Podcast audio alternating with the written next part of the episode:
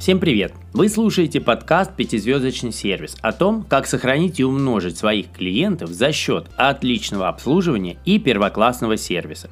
Подкаст будет интересен как владельцам и руководителям бизнеса, так и сотрудникам, которые работают с клиентами. Сегодня мы поговорим о фильтрах и масках в Instagram, которые используются для улучшения внешнего визуального эффекта от услуг и товаров, которые мы продаем.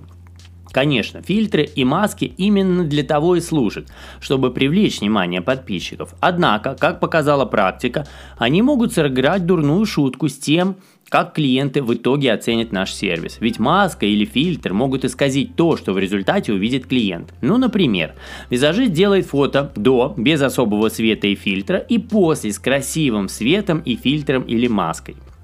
Клиент бежит скорее за таким преображением, а в результате что? Разочарование.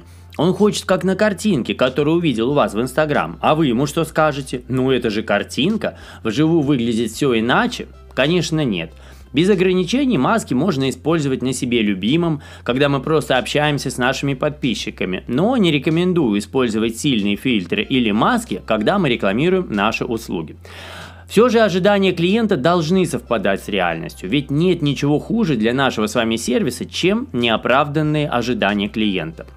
У меня было несколько кейсов, когда мы разбирали жалобы клиентов на визажистов, которые даже фильтры не делали, но просто выставляли свет так, чтобы после картинка была намного круче той, которую в результате получал клиент после оказанной услуги.